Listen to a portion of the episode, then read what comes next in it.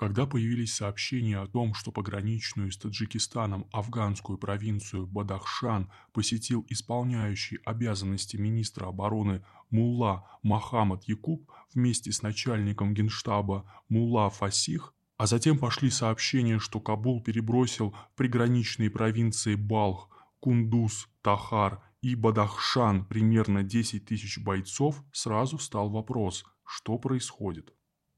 Раньше переброска войск талибов, движение запрещено в России, объяснялась активизацией в этой части страны ИГИЛ, движение запрещено в России. А когда шли бои в северных провинциях в 150 километрах от Душанбе и в 70 километрах от расположения 201-й российской военной базы в Курган-Тюбе, переброска войск талибов на север страны вызвала обоснованную обеспокоенность в столицах стран Средней Азии и в Москве. Она была связана с возможностью переброски дестабилизирующих факторов в зону контроля ОДКБ. Но сейчас Кабул не представляет территориальных претензий к северным соседям и не демонстрирует признаков осложнения отношений с ними. есть еще один важный момент. На севере Афганистана, а географически Бадахшан является частью Памира, очень мало пуштунов, являющихся этнической базой Талибана, организация запрещена в России – это очень специфическая провинция по этническому составу, традициям и вероисповеданию, а также по политическим предпочтениям. Там проживают более 200 тысяч исмаилитов, приверженцев ветви шиитского ислама. К этому можно было бы относиться спокойно, познавательно в контексте этнического и конфессионального своеобразия Афганистана. Если бы не одно важное «но». В Европе, а потом и в самом Афганистане вдруг заговорили о планах Запада создать на территории горного Бадахшана Исмаилитское государство, а которое может возглавить Агахан IV. Этот титул он унаследовал от своего предшественника королевских кровей, персидского короля XVIII века Фетха Али Шаха. Кстати, титул официально признан властями Великобритании, а Агахан является гражданином этой страны. Исмаилиты верят, что Агахан является 49-м пророком и наследником пророка Мухаммеда. В этой связи многие британские эксперты утверждают, что к проекту создания государства исмаилитов не стоит относиться как к геополитической экзотике, и что он вполне реалистичен. А более того, они фиксируют активизацию исмаилитов не только на Памире, но и в соседнем Таджикистане. В свою очередь, германский востоковед Маркус Бенсман призывает обратить серьезное внимание на то, что исмаилиты имеют свои боевые формирования, которые принимали активное участие в событиях в Афганистане.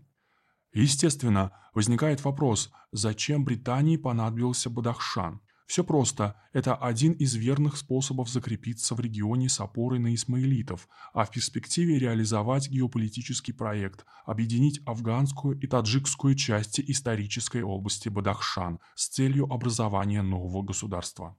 По словам лидера партии Афганский национальный конгресс Абдулатифа Пидрама, именно Британия стремится объединить афганскую и таджикскую части исторической области Бадахшан с целью образования нового государства с преобладающим исмаилитским элементом.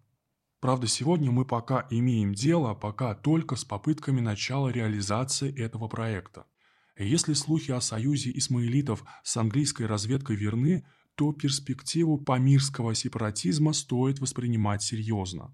Не случайно талибы, движение запрещено в России, стремятся контролировать границу между Афганистаном и Таджикистаном. Точно так же такую же функцию осуществляет сегодня и Организация договора о коллективной безопасности, ОДКБ. При этом эксперты из Средней Азии отмечают, что талибы, запрещены в Российской Федерации, стремятся не только усилить свои позиции на севере страны, но и не допустить участия непуштунских лидеров к разделу там власти. Именно поэтому они усиливают свое военное присутствие на севере. Связано это с тем, что нынешнюю хрупкую политическую систему и экономику Афганистана насквозь пронизывают племенные институты, и страна представляет собой лоскутное одеяло влиятельных кланов, каумов, племен, этнических группировок. Если есть проекты создания большого Пуштунистана или большего Визиристана, то почему бы не быть и государству исмаилитов?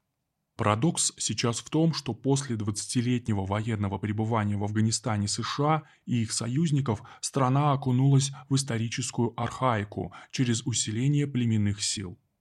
Вернув власть в Кабуле, талибы запрещены в России, пытаются создать централизованное государство. Исламский Эмират Афганистан во главе с верховным правителем. Однако жесткие противодействия местным правилам, обычаям и даже верованиям в некоторых регионах, особенно на Памире, шиитско-хазарейском царстве, рождает феномены типа государства исмаилитов. Поэтому сложно говорить о том, что будет дальше, ведь и талибы, запрещены в России, представляют собой движение, расколотое на несколько фракций, и никто не знает, удастся ли им сохранить единство Афганистана.